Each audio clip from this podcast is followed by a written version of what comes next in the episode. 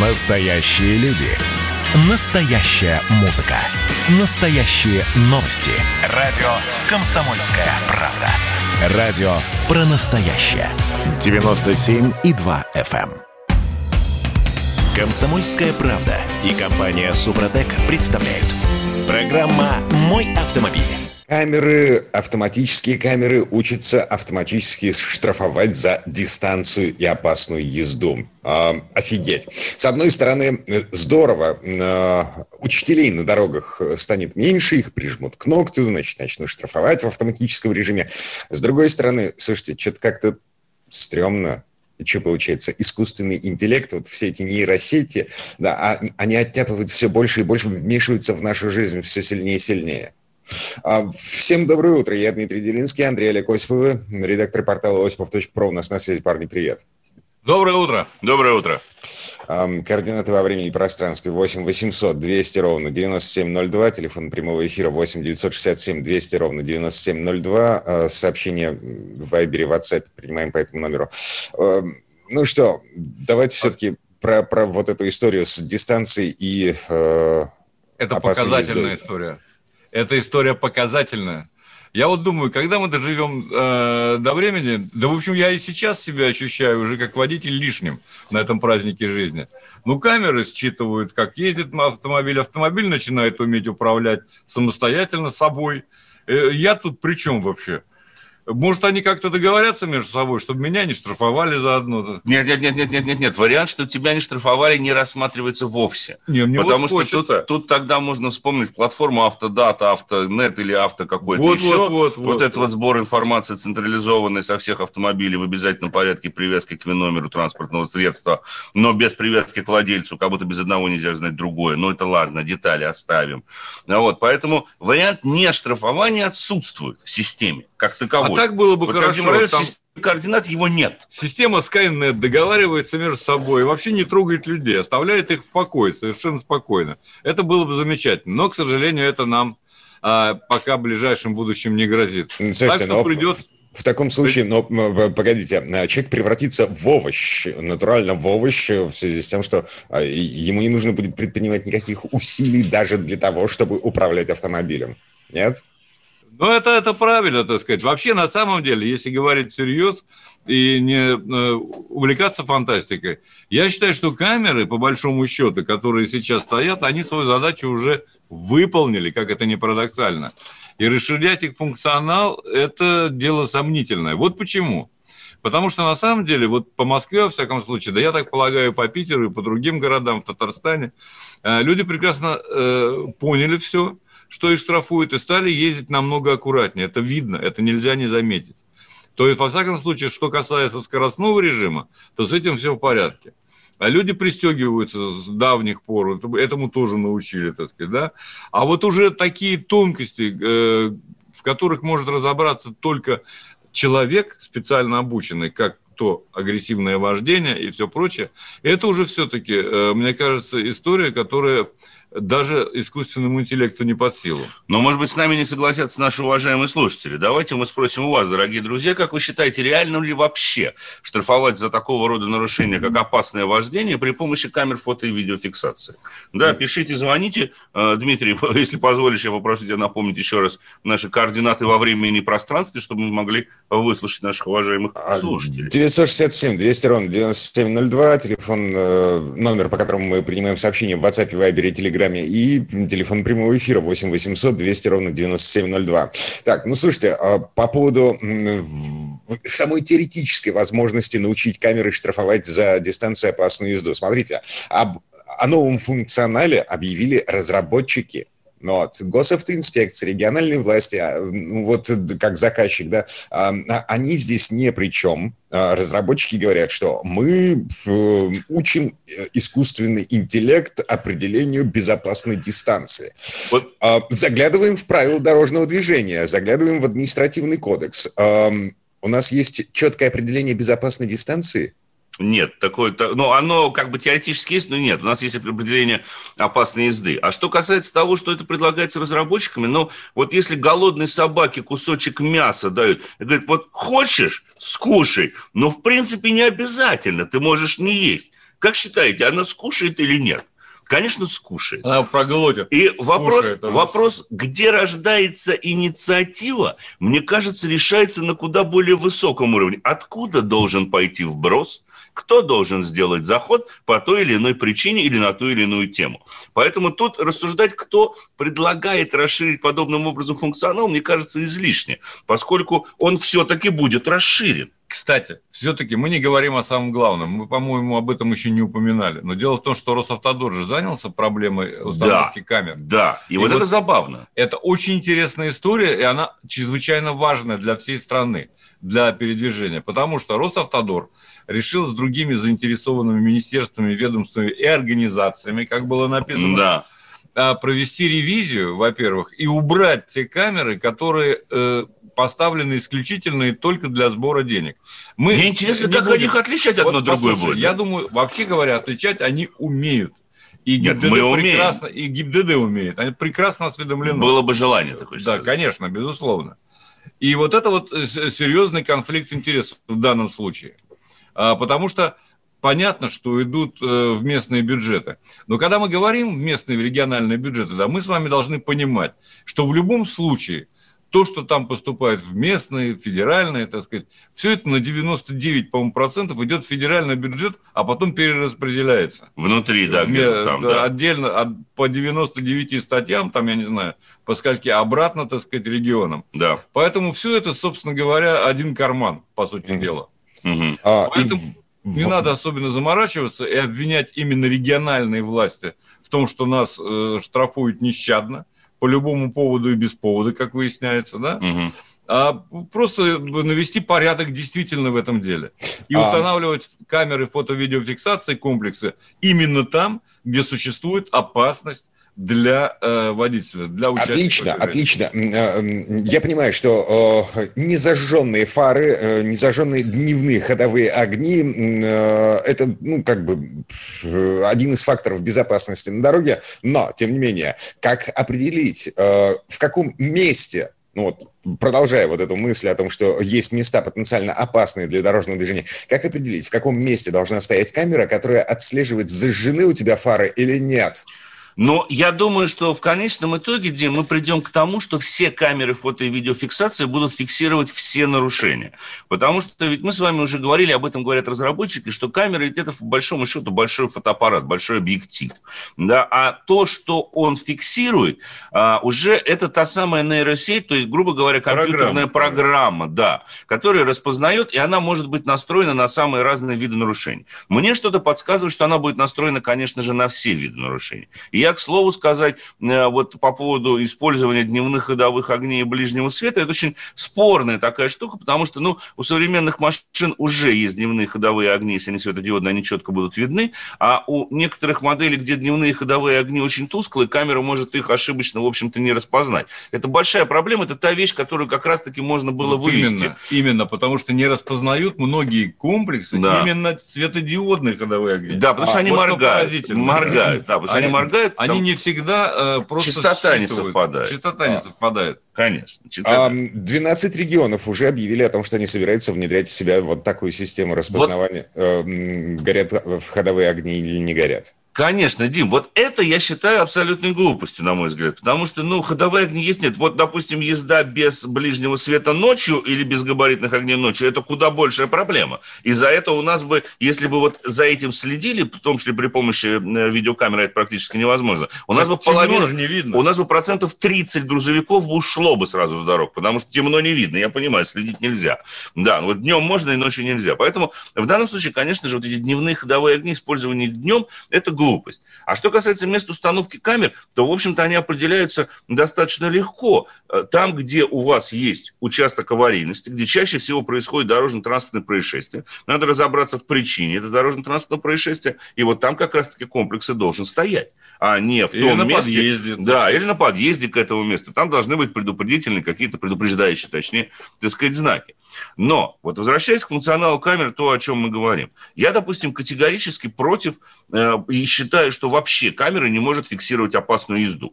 И эти фиксации будут, скорее всего, ошибочными. Потому что понятие опасной езды у нас в кодексе прописано. Там прописано... Весьма расплывчато. Как, весьма расплывчато указано, как она определяется, опасная езда. И одно из определений, за что ухватились производители, собственно говоря, комплекса фото- и видеофиксации, заключается в том, что, ну, понятное дело, нам моргаем дальним светом фар, хотя это тоже, да, должна быть видеозапись, что я моргал дальним светом фар. У нас некоторые с дальним светом, в принципе, днем ездят. На всякий случай, наверное. Но одно из определений – это высокая скорость сближения с транспортным средством, находящимся в той же полосе движения, или э, очень маленькая дистанция, то есть очень маленький интервал, когда мы так называем прессуем автомобиль, который едет перед нами. Я должен признаться, я человек, который иногда дистанцию не соблюдает. Да натурально, я это знаю. И очень часто прессует автомобиль. Причем не только в России это делаю, я и в Германии этим же занимался, собственно говоря, во Франции. Там, в Германии это нормально. В Германии это нормально, если тебе левый ряд на автобане там тебя понимают. Там тебя понимают. Там ты в метре пристраиваешься от бампера, человек все понял, тут же уехал, и тебе давай вперед. Зеленый свет. У нас вот едет джамшут в левом ряду на желтом автомобиле. Джамшут, может, Иван Иванович зовут. Может быть, Иван Иванович. Может, он рассаду везет куда надо в левом ряду. Не исключая такой вероятности. Ну. Он в зеркало заднего вида смотрит иногда, и вот когда он видит, что что-то сзади он приближается... начинает притормаживать, Я боится. понимаю, коричневый окрас появляется. Он, он боится. Давай сейчас мы не будем дальше рассуждать. Хорошо. Так, вернемся в эту студию да. через пару минут Пауза буквально. Больше. Андрей Олег Осипов, редактор портала осипов.про у нас на связи. А, пауза будет короткой. Радио «Комсомольская правда». Это корреспонденты в 400 городах России. От Южно-Сахалинска до Калининграда. Я слушаю радио «Комсомольская правда». И тебе рекомендую. «Комсомольская правда» и компания «Супротек» представляют. Программа «Мой автомобиль». А, слушайте, нас тут спрашивают, объясните, можно ли просто купить фаркоп в магазине с сертификатом, установить его на машину, будет ли проблема с ГАИ при встрече? Это из Тверской области нас спрашивают. Если установка фаркопа предусмотрена конструкцией вашего транспортного средства, и вы устанавливаете фаркоп сертифицированные места, то есть места крепления предусмотрены заводом-изготовителем, и в этот фаркоп имеет соответствующее разрешение от завода-изготовителя, то каких, никаких проблем не будет. Но даже по моему долгому объяснению вы поняли, что проблемы таки будут, потому что разрешение и бумажка нужна будет всегда. Есть организации, созданные для того, чтобы создавать проблемы. Да. Не о безопасности же думает ГИБДД, когда останавливает вас в парковку. Я бы даже сказал, что есть целый ряд организаций. Пул.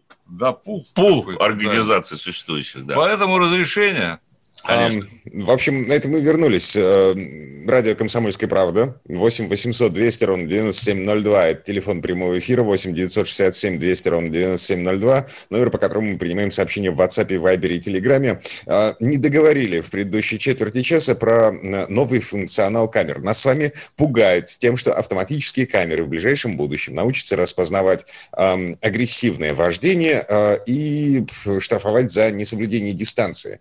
Слушайте, я я не понимаю. Еще раз, объясните мне, пожалуйста, э, что в правилах дорожного движения, что в административном кодексе я не нашел четкого определения безопасной дистанции, и, соответственно, а, как меня будут штрафовать за то, что я еду слишком близко к впереди идущей машине? Э, ну, как вас будут штрафовать, Дмитрий, мне кажется, такого вопроса у нас нет.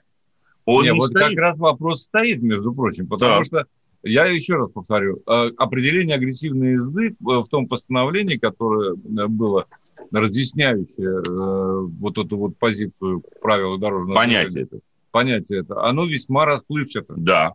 Там нет четких метров, да, один метр, пять метров это мало, или вообще говоря, что зависит от скорости. Поэтому в данном случае, мне кажется, ни один искусственный интеллект не справится.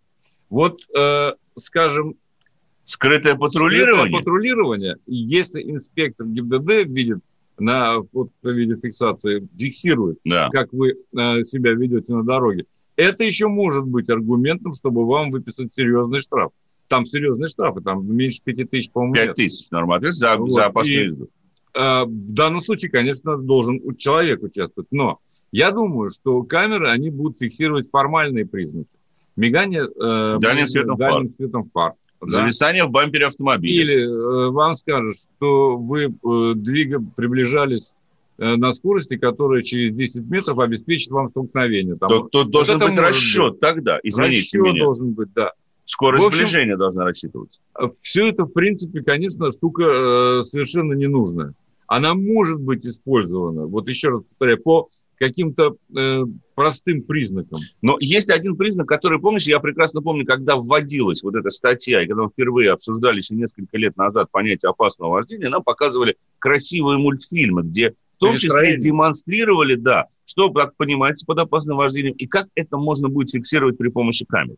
Говорилось о том, что камера будет записывать передвижение данного конкретного автомобиля по дороге. И если, допустим, он совершает сразу несколько перестроений в течение какого-то короткого промежутка времени, это будет приравниваться к опасному или На определенном участке дороги. Отлично, да. но только по- погодите, а камеры, они э, бьют ну, на 150, ну на 200 метров э, вперед. Конечно. За эти конечно. 150-200 метров, ну сколько раз я успею перестроиться в шашечном режиме? Нет, Дмитрий, я сейчас, конечно, вам могу вспомнить про нашу великую систему паутина, которая заработала у нас. Понимаете? Вы не забывайте, что у нас все камеры объединены в единую сеть. И теоретически составить картинку э, в виде видеозаписи вашего передвижения по городу или, по крайней мере, между камерами легко. Отлично, Другой только э, э, да, этим будут заниматься э, Конечно. дознаватели, следователи, Вот. если я э, ну, кого-нибудь ушатаю в результате Вот, этих? Но для этого есть нейросеть. Смотрите, среднюю скорость уже меряют. Меряют вовсю. Понятие средней скорости будет прописано в Кодексе административных правонарушений. И мы будем получать штрафы очень весело и очень много. Теперь, собственно говоря, вопрос в том, как распознавать опасное вождение. Но вот когда мы все, обо всем об этом говорим, как распознавать, будут ли штрафы, я, во-первых, не сомневаюсь в одной вещи, что штрафы таки будут. Если эту нейросеть запустят, то они будут. Вопрос все равно упирается в то, как я смогу оспорить потом этот штраф. Что для оспаривания, вот выписать штраф в нашей стране легко, а вот оспорить его... То есть ты хочешь А- кружку получить вместе с- Давайте, давайте Я очень осень, осени дождемся. Нам обещали, что с сентября будет запущена система оспаривания штрафов через госуслуги. Окей. Да мы ее будет- ждем уже Конечно. давно. Вот нам, вот нам пишут, провести опрос большого количества водителей с опытом вождения не менее 10 лет с целью определения критериев опасного вождения. Взять 10 наиболее важных, научить камеру, пусть штрафует. Я за такие камеры. Понимаете, вот в том-то вся и проблема, что как электронный компьютерный мозг обучить тому, чему обучался водитель, опытный водитель в течение не менее чем 10 лет. Вот хорошо, мы соберем пул автоэкспертов, которые, значит, такие большие высоколобые персонажи, которые нам скажут, что такое опасное вождение, э, выработают некие критерии, которые, по которым потом будет настраиваться некая нейросеть. Критерии уже есть. Конечно. Конечно. Сейчас по ней настраивают нейросеть вот эту вот. Не, Я послушайте, любая нейросеть пока это еще все-таки э, нолик единица. И не более того. И отличать один нюанс от другого, а тем более э, реагировать на поведенческие э, манеры человека, она не в состоянии ни при каких условиях. Эм, Слава богу. Погодите, э, искусственный интеллект сейчас легко и непринужденно выхватывает из толпы человека с подозрительным поведением. Это система Да. по борьбе с терроризмом. Есть такие. Да. Господи. Работает? Поэтому, в принципе, настроить Работает, можно. конечно. Настроить можно. Вопрос заключается как раз-таки в том, что у нас а, штрафуют нас за все большее количество правонарушений, да, и тем самым заставляет вроде как и соблюдать правила дорожного движения, да, и как бы повышают, да, точнее, понижают аварийность, то есть повышают безопасность движения на дорогах.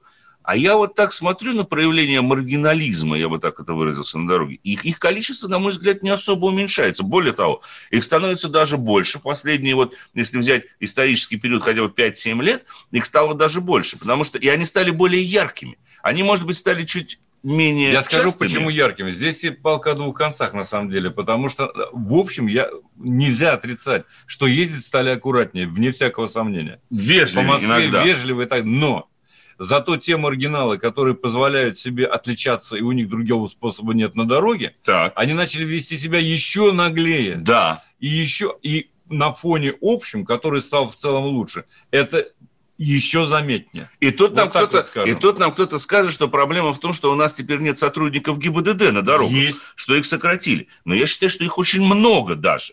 Просто им надо заниматься делом, а не стоять в облавах. И поэтому вот тут отчасти может сработать скрытое патрулирование. Хорошо, когда оно работает именно в крупных городах, таких как Москва, Санкт-Петербург, Екатеринбург и да, так далее. Не, да, оно Они на трассах. совершенно открытым. Да. Вот Зачем это... оно скрыто, это второй вопрос. Что шифруетесь, ребята? Ну как? Вы когда едете... Чтобы никто вижу, догадался. Я вас вижу в левом ряду, я начинаю сбрасывать скорость. Это же все так, у всех рефлекс. Конечно. Вы же не будете обгонять на скорости 120 э, машину в раскраске полицейской? Нет, конечно. Ну так скрытое Себе патрулирование дорога. потому и осуществляется на автомобилях без раскраски. Хорошо, пусть оно осуществляется, но вот когда речь идет о живых людях, которые следят за этим, я могу еще понять и поверить. Угу. А когда о камерах, я прошу прощения, нет.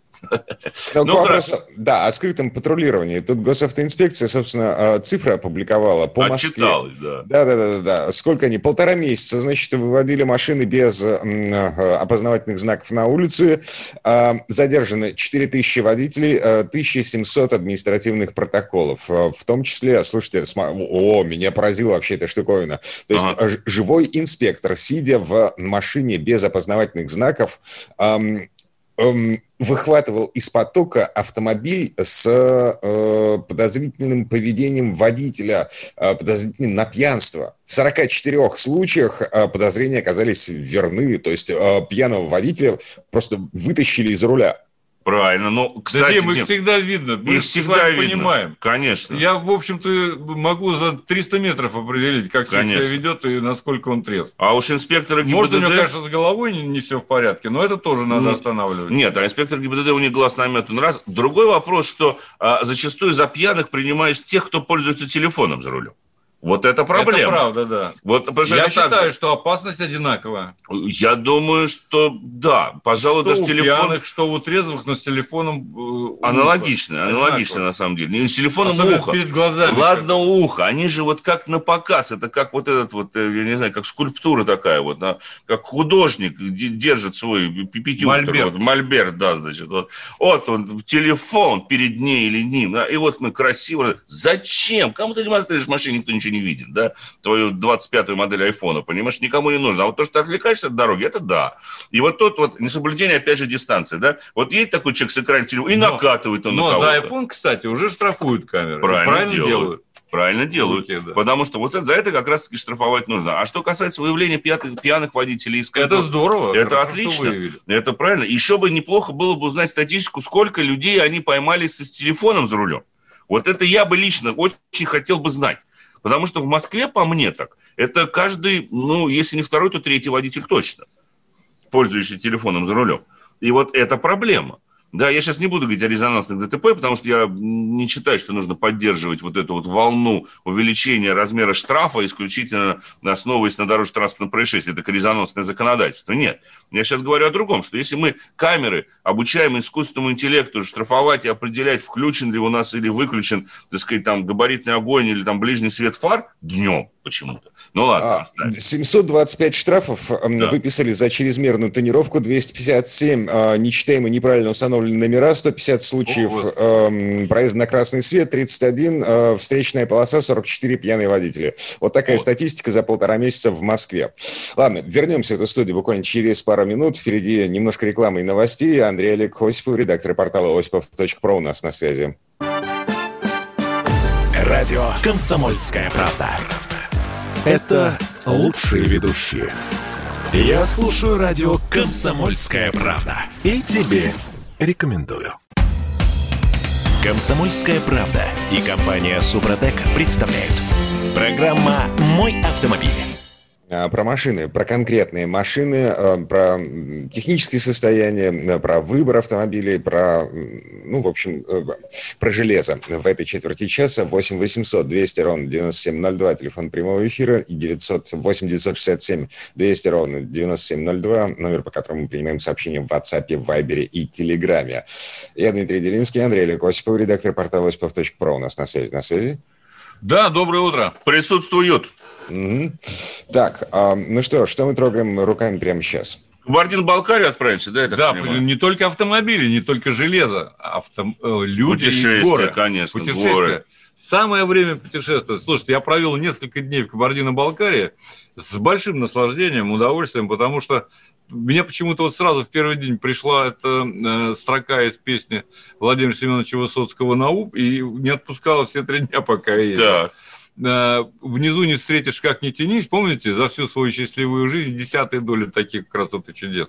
Кавказ. Вот это, это совершенно так и есть на самом деле. Мы были в Прильбрусе по преимуществу, объехали там все горы, э, ездили по асфальту, переходящему в грунт, потом э, переходящему в какую-то козью тропу, и автомобиль не подвел. Но при всем том, это был не какой-то там супер навороченный внедорожник, да, рамной конструкции, а это Volkswagen Taos компактный кроссовер, новейший, который вот они сейчас представляли как раз, для этого организовали тест-драйв, и представляли по гамбургскому счету. То Сколько у него дорожный просвет? 177 э, миллиметров. И они с этим Ой. дорожным просветом в, этим... в ущелье поехали? И они с... Это не они поехали, это мы поехали. Это разные а -а. вещи, понимаешь? Mm-hmm. Там был проложен маршрут. Да, мы ездили по ущелью. Но как пластик вокруг? Пластик, э, я не знаю, я не смотрел, сколько там царапин. Нет, нормально все? Конечно. Ну, хорошо, ладно, продолжайте. Так, слушайте, Volkswagen это абсолютно незнакомое для меня буквосочетание. Вот. Э, скажите, это, это такой чё? немецкий концерн. Да, да я, я понимаю. Таус, Таус. Это, чё, это такая крета немецкая? А, да, не, ну что-то такое. Это, это корок. Аналог, аналог корока. Одна а, платформа с короком. Да, но правда mm. Таос э, длиннее там, по на 100 с лишним миллиметров, чем э, корок. Он больше он больше комфортабельнее, он по-другому настроен, чем ну, коробка. я думаю, что их сравнивать все-таки несколько некорректно. А платформа, да, одна. Она, ну, поскольку она модульная платформа, то на ней построено очень много разных автомобилей, разных моделей концерна Volkswagen объединенного, ВАГа, как так называемого. Да. Поэтому тут ничего удивительного нет. Но автомобили немножко все-таки разные. Конечно. Во-первых, они выглядят совершенно э, не похожи вы увидите Таус, это, конечно, особенно в высоких комплектациях, замечательная светодиодная полоса по передку, по всему. Это очень оригинально звучит, э, в смысле выглядит. Да. Э, выглядит, особенно в темное время суток. Это достаточно спокойная, выразительная корма, большой багажник и так далее. Но главное, что в нем есть, главное, он э, Мотор? обладает... Нет, моторы нет? те же самые, так. практически. практически. Главное, он обладает изумительно наделен теперь плавностью хода. Перенастроены немножко подвески. Подвеска. Угу, э, да. Извиняюсь. Это Подвески первое. императрицы. Да, именно да. так, да. А, вот. И э, шумоизоляция, которая потрясает, потому что для такого автомобиля, э, в общем, ну, Хотя, может быть, и можно не, ну, вообще, вообще не, не типично. Он достаточно бюджетный получается. Он это сейчас получается самый доступный э, из кроссоверов Volkswagen, потому что он стоит дешевле, чем Тигуан э, в начальных Он меньше, ценах, чем Тигуан, и поэтому Но дешевле. он меньше, конечно. Но стоит он немало. Он стоит дороже, чем Корок немножко, и да, понятно почему. Да, да. А, потому что цены начинаются от миллиона шестьсот с лишним там, э, и поэтому я бы сказал, что он в топовой комплектации, вот с системой э, полного привода и с выбором режимов движения, угу. в зависимости от поверхности, там грязь, снег, горы и значит, так далее. Тогда у меня к вам конкретный вопрос. Давайте во-первых, во-первых, значит, сколько машин сломалось? Ни, Ни одной. одной. Отлично. Это уже Даже хорошо. колеса не были пробиты, чего я особенно опасался на грунте. Что вообще удивительно и странно. Что удивительно, да. Муфта полного привода. Работала нормально, адекватно, не грелась. Не грелась. Был персонаж, я тебе рассказывал о нем, так. который специально ее нагревал. Вот тогда она мигнула пару раз. Но это она написала, ты делать... дурак, что ли? Нет? Ну, надо было, да, да, надо было, но на самом деле она просто мигнула. Да. Что, ну, действительно, человек э, выставил ее... Вот диагональное вывешивание, я знаю, экспериментаторы вот эти великие. Да. Во -во -во. Когда с первого раза не получается, мы с 16 попытки Нет, нет, так он мало того остановился, и еще туда-сюда педалью газа, так сказать, вот как она это он, проверял, это он проверял имитацию работы межосевых дифференциалов. Короче говоря, есть имитация есть такие работы персонажи. межосевого дифференциала. Она за счет тормозов. За счет тормозов. Она действительно очень неплохо ползает. Ну, собственно говоря, как и корок. В Да. смысле проходимости тут э, проблем у нее нет. По никаких. моторам. По моторам любимый специально для России, конечно же, будет атмосферник 1.6 на 110 лошадок. Это, Это правда. И причем он может агрегатироваться из пяти- пятиступенчатой механикой но только это передний привод. И с да, это только передний привод. Если полный, то 1.4 турбо на 150 лошадиных сил. И вот это, кстати, забавно получается. Нет, что- если э, передний может еще быть э, 1,4 с турбиной 150 сил и с восьмиступенчатым автоматом. Да. Это может быть передний привод. А я, вот с я полным хотел сказать о приводом- другом. О том, что у Карока, если не ошибаюсь, у Тигуана точно, есть 1.4 на 122 силы. Менее мощный. Здесь нет, здесь сразу же 150 сил идет. Да, здесь сразу Сразу же 150 более сил, мощный силовой правильно. 150 сил и либо автомат для переднего привода восьмиступенчатый, Либо ДСГ либо семиступенчатый ДСГ для полного для привода. полного привода. И вот на ней-то, собственно говоря, мы и ездили. Не дергается? Я ездил. Нет, единственное, что э, в спортивном режиме, Так. там есть режим спорт, естественно, в Мгм. спортивном режиме при замедлении ощущаются толчки, потому что вот так Она вниз потыкает. ДСГ. Она вниз потыкает, это правда. Ну, это Но хорошо. это не недостаток, это нормально. В режиме драйв, в принципе, таких э, э, вопросов не возникает. Мгм. Ничего не э, слишком сбрасывается, не переходит с передачи на передачу. То есть в этом отношении все нормально. А, так вот, машина достаточно резвая при всем при том, да? Ну, 8, 8, 8,9 до сотни. Это в 1.4 турбо на 150 приводом, сил. да. Да. Э, В принципе, это пристойный показатель. Ну, 200 километров в час нормальная скорость там. В общем, впечатление положительное. Я думаю, что мы еще возьмем эту машину где-нибудь зимой, чтобы посмотреть, Но, как она да, в городе. Как потому, что, потому что они все-таки немножко разные. Да. И автомат надо попробовать, и с механикой не грех поездить. Так сказать. Ну, И- таких, таких в пресс-парке не будет, конечно же, 1.6, это понятно. Это, это неизбежно, их не будет, их никогда не ставят такие базовые модификации. Но попробуем найти, и, может быть, может быть, собственно говоря, расскажем. Давай перейдем к другому автомобилю. Э, Кстати, дорогие друзья, наши уважаемые слушатели, если у вас есть какие-то вопросы, связанные с выбором автомобиля, техническим аспектом эксплуатации, то, как говорится, welcome, пишите, звоните, и мы готовы ответить на любые, собственно говоря, из них. Какие у нас там координаты прямого эфира, Дим? 967 200 ровно 9702. Это телефон, номер телефона, по которому принимаем сообщения в WhatsApp, в Viber и Телеграме. И Мгм. 8 800 200 ровно 9702, телефон прямого эфира. Слушайте, я э, заслушался ва- вашими рассуждениями по поводу э, Тауса, Volkswagen Тауса. Э, Ну, ладно, миллион шестьсот э, базовых. э, э, Машина-то, м, я вот все еще не понимаю, какого она размера. Она, ну, грубо говоря, чтобы было понятно, она чуть меньше Тигуана по размерам, да? Да. А, в принципе... Значит, озвучиваю Давай. конкретно. Длина 4 417 миллиметров.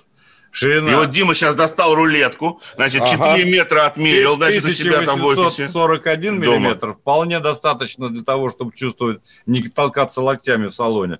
И высота 1600. Да, зашибись. 102. Да, Я понимаю разницу между Кретой и Тусаном, да, э, в случае Hyundai, ну просто потому что... Это чуть Нет, больше крета, Таус- это как Таус- крета. Таус больше креты Больше и чуть-чуть. больше корога. да. Шкода. Но меньше уже Тусана. Но меньше Тусана и меньше, разумеется, Тигуана. Да. То есть, что вот, то есть это, грубо говоря, платформа B+, так называемая. То есть, вот, B Нет, вот- она MQB вообще. Ну, она, я имею в виду B плюс класс автомобиля, да, по размерам. я имею в виду. То есть B, C, D классы. Учение о классах устарело, Марксист-ленинист. сказал я. Понятно, да, отлично. Вот, кстати, давайте ответим Александру, прежде чем перейдем к другой машине. У нас еще останется, надеюсь, что время. Он спрашивает, помогите, пожалуйста, с выбором RAV4, Tiguan, Mazda CX-5 или вопрос. Ну, во-первых, я бы RAV4 отсюда убрал бы точно и однозначно выбирал бы между Tiguan и Mazda CX-5. И то, что вам больше нравится. Если можете, скажем так, Tiguan взять с двухлитровым мотором на 180 или тем более на 220 сил, то лучше тогда Tiguan. Но Технологически он более технологически он более продвинутый, всякого сомнения. Но если речь идет о средних или базовых комплектациях, то, наверное, логичнее будет взять Mazda CX-5. У нее атмосферные силовые агрегаты, и а, она все-таки будет чуть-чуть подинамичнее, получше, нежели Tiguan с мотором 1.4. А, там, в принципе, 1.4 на 150 Ну, он- сил, это ну, очень хороший он силовой очень агрегат. неплохо, он очень хорошо и тянет, собственно. Я ездил на нем. И он куда 1.4. более надежным стал по сравнению с тем, что было раньше. Но вот, тем не менее, собственно говоря, нужно учитывать. Поэтому смотрите и уже считайте, исходя из опций и конкретной цены автомобиля. Потому что сейчас это чрезвычайно важно, но, слава богу, есть конфигураторы. Поэтому либо а Tiguan, либо Mazda CX-5. обслуживания плюс-минус. И, наверное, еще сейчас один фактор нужно обязательно добавить. Ту машину, которую меньше нужно будет ждать. Потому что сейчас же в наличии еще нет машин. Да, вы поинтересуйтесь вообще. Сколько вы будете ждать тот или иной автомобиль? Это Когда тоже немаловажный в фактор. или уже в следующем году? Конечно, конечно.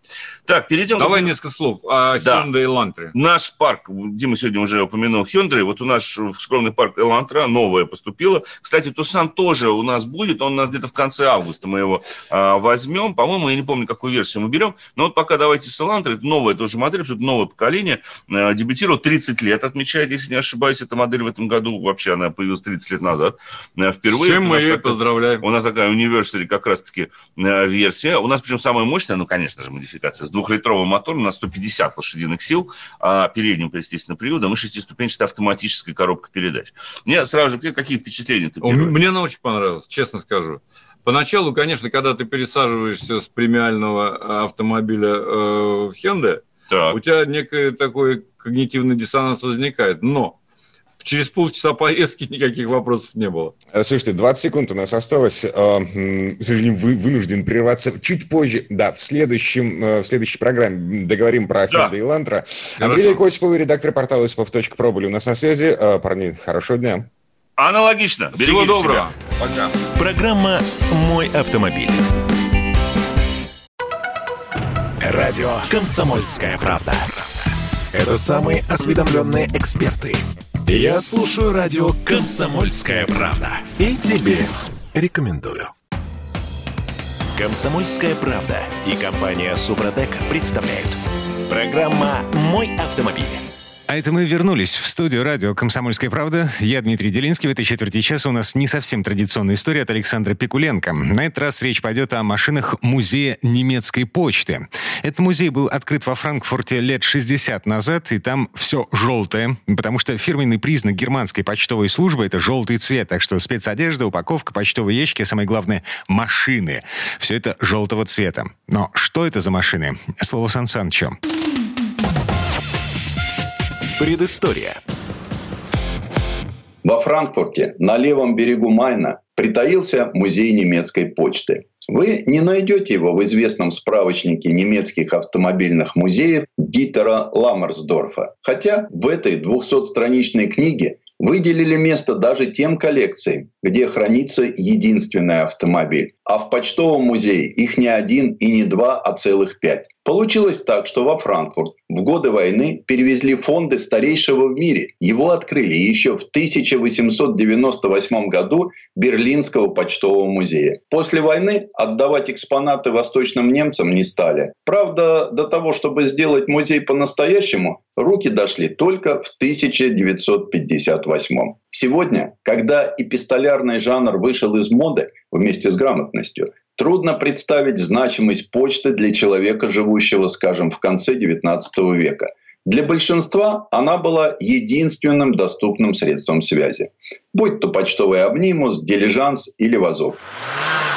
Едва за окнами раздавался словами Набокова густой звон бубенцов, сердце начинало тревожно биться, вне зависимости от того, где жил человек. В России, Германии, Франции или какой другой стране. Впрочем, бубенцы – это чисто российское. Европейским почтальонам более свойственен был рожок, запечатленный, кстати, на эмблемах многих почт мира, в том числе и ФРГ. С давних пор витиеватые буквы Deutsche Post на боку экипажа служили для путешественника надежной порукой точности и безопасности. Ведь открывались почтовые линии раньше, чем по тем же маршрутам начинал ходить общественный транспорт. Посетители музея часто спрашивают, почему почтовые экипажи желтые. Оказывается, канареечный цвет был принят еще в очень далеком 1490 году повелением мало кому сегодня известного германского короля Максимилиана I. И только к середине XIX века сформировался наиболее подходящий тип экипажа, одинаковый приспособленный как для перевозки пассажиров, так и для доставки писем и посылок. В такой карете за стенкой четырех- или шестиместного салона сзади пристыковывался объемистый отсек, закрываемый крышкой. Этот тип экипажа назывался берлинским. И у него был комбинированный колесно-санный ход. То есть, когда наступала зима, колеса с осями снимались, и экипаж двигался на деревянных полозьях, подбитых железом. Они, кстати, составляли единое целое с рамой. А слово «берлинский» сохранилось и в сегодняшней автомобильной терминологии. Кузов, известный у нас как седан, французы до сих пор называют Берлина. Вот какой след оставили немецкие почтовые кареты. Интересно, что и первый электрический звуковой сигнал тоже появился на почтовом экипаже в 1899 году. Как вы понимаете, это уже был автомобиль. Точнее, почтовый фургон с двухцилиндровым двигателем мощностью в 5,5 лошадиных сил. Он был построен в Берлине русским инженером Борисом Луцким. Машина была признана очень практичной и получила приз на Всемирной выставке в Париже в 1900 году. Но дальше первых опытов дело не пошло. Управление Кайзеровской почты, предприятие бюджетное, не рискнуло попросить денег на дорогие автомобили, обучение водителей и техобслуживание. Хотя сегодня в музее немецкой почты гордо рассказывают, что моторная эра в ее истории началась еще в октябре 1898 года. Тогда на 30-километровом участке между городами Бад Мертхенгейм и Кюнцельсау начал курсировать десятиместный амнибус Даймлер. Но он принадлежал частному предприятию и только по соглашению с Вюртембергским почтовым управлением перевозил посылки и другую корреспонденцию. На первых порах так было дешевле.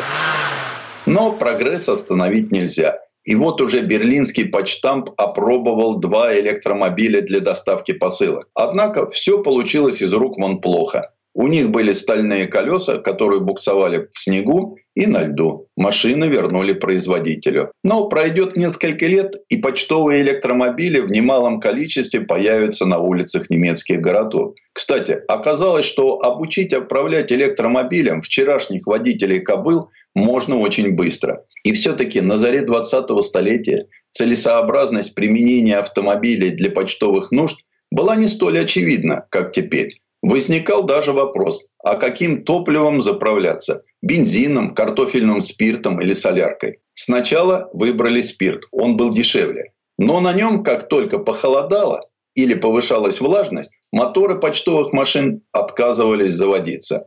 Под угрозу попал знаменитый немецкий орден, то есть точность почтовых работников. Из-за этого почтовое управление Эльзаса однажды вынуждено было нанять частные конные экипажи. Только 1 июня 1905 года было открыто первое государственное почтовое сообщение с использованием моторных амнибусов. На линию вышел экипаж, построенный на заводе Таймлер в Мариенфельде, где и работал Борис Луцкой. В 1914 году на службе Рейхспочты находилось 220 электромобилей и 249 амнибусов с двигателями внутреннего сгорания. Интерес к машинам на электрическом ходу увеличился после Первой мировой войны, особенно в больших городах. Многие электрогрузовики с виду очень походили на машину с двигателем внутреннего сгорания. А вид у нее фальшивый, вроде пристежной манишки и манжет. Устроен спереди капот, будто бы для мотора, а там, небось, тряпки. Так писал Виктор Шкловский в 1923 году. Именно так и выглядит стоящий на стенде электрический Hansel Lloyd. Фургон фургоном с цепным приводом, закрытой кабиной и небольшим капотом. Имея дальнобойность в 60 километров, эти машины идеально подходили для работы в городе. А вот по только что построенным автобанам начали курсировать настоящие передвижные почтовые отделения, в которых сортировка корреспонденции происходила так же, как в почтовых железнодорожных вагонах на ходу. Это были гигантские трехосные автобусы Mercedes-Benz с мощными дизелями. Вряд ли такой поместился бы в маленьком музее. Но автобусу поменьше от фирмы ДААК место нашлось. Хотя сам производитель просуществовал с 1910 по 1930 год. Все это время его грузовики отличались прогрессивными техническими решениями. Применением легких сплавов, пневмо- и гидроусилителей, низкий храм. Прежде чем в 1929 году компанию поглотил концерн Круп, она успела выпустить Первый в мире грузовик с пневмоподвеской. Рядом с большим автобусом пристроился трехколесный малыш Темпо. Полумотоцикл-полуавтомобиль мощностью в 15 лошадиных сил стал незаменим в стремительно наполняющихся автомобилями немецких городках 50-х. Да и в сельской местности они пришлись ко двору. А затем лицензия на них была продана в Индию и трехколесный грузовичок на долгие годы стал неотъемлемым признаком стран третьего мира. Предыстория. Сан Саныч, спасибо. Это был Александр Пикуленко, летописец мировой автомобильной индустрии. И у нас на этом все на сегодня. Дмитрий Делинский, радио «Комсомольская правда». Берегите себя. Программа «Мой автомобиль».